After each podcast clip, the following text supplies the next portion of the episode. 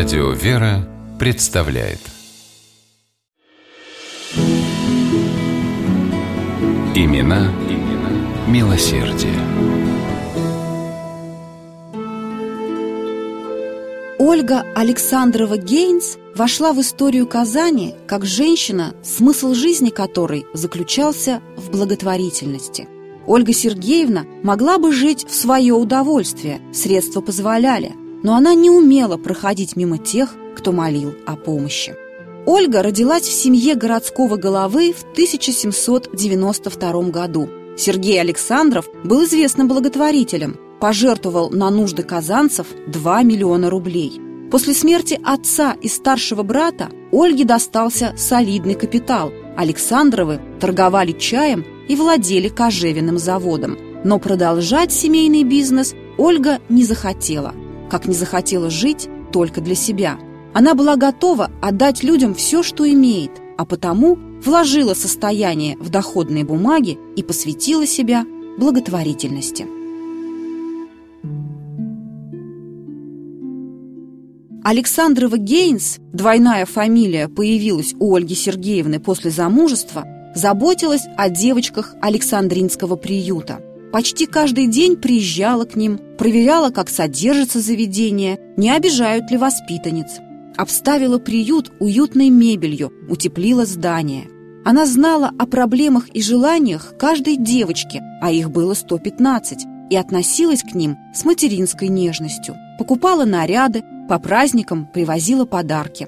Ольга Сергеевна понимала, как важно барышням по выходе из приюта владеть какой-нибудь профессией, и наняла учительниц кройки, шитья и кружевоплетения, жалование которым платила из своего кармана.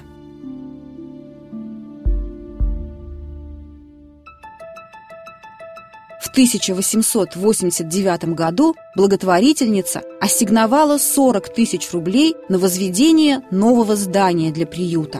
И в том же году решила открыть в Казани больницу для бедных и больницу для детей – Финансирование строительства Александрова Гейнс взяла на себя.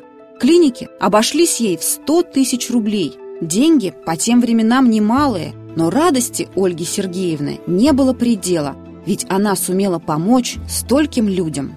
Александрова Гейнс была почетной попечительницей Ксенинской женской гимназии. Со временем ее здание обветшало, и благотворительница пожертвовала 50 тысяч на постройку нового – а когда в Казани решили открыть музей, перечислила ему целое состояние – полмиллиона, и отдала под учреждение одно из самых красивых городских зданий – Александровский пассаж.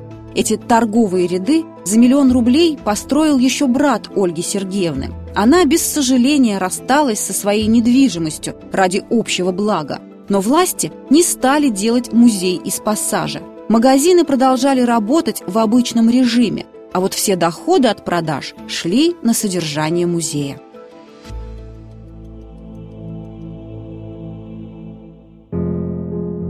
Узнав о том, что Казанскому епархиальному училищу нужны средства для строительства домовой церкви, Александрова Гейнс первой откликнулась на просьбу о помощи. На свои деньги Ольга Сергеевна построила училище для девиц духовного сословия. Институт благородных девиц постоянно получал от нее средства, и мусульманское благотворительное общество обращалось к ней в трудные минуты. Уходящий XIX век Ольга Сергеевна проводила еще одним деянием – открыла богадельню имени своего отца. Последним жестом доброй воли благотворительницы стала продажа ею в 1916 году коллекции картин из личного собрания. Среди полотен был и портрет самой дарительницы – кисти Репина. Вырученные средства Ольга Сергеевна истратила на нужды гимназистов. Революция отобрала у нее все, не оставила даже жилья. Из собственного дома Александрову Гейнс выгнали. Она скиталась по улицам до тех пор, пока ее не приютил один из тех, кого она когда-то вызволила из беды. В 1927 году Ольга Сергеевна скончалась. Похоронили ее на кладбище Зелантова женского монастыря. Новые власти дали на это разрешение.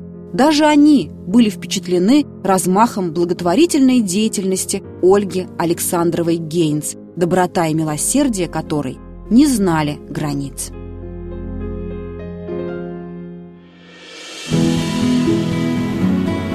Имена, имена милосердие.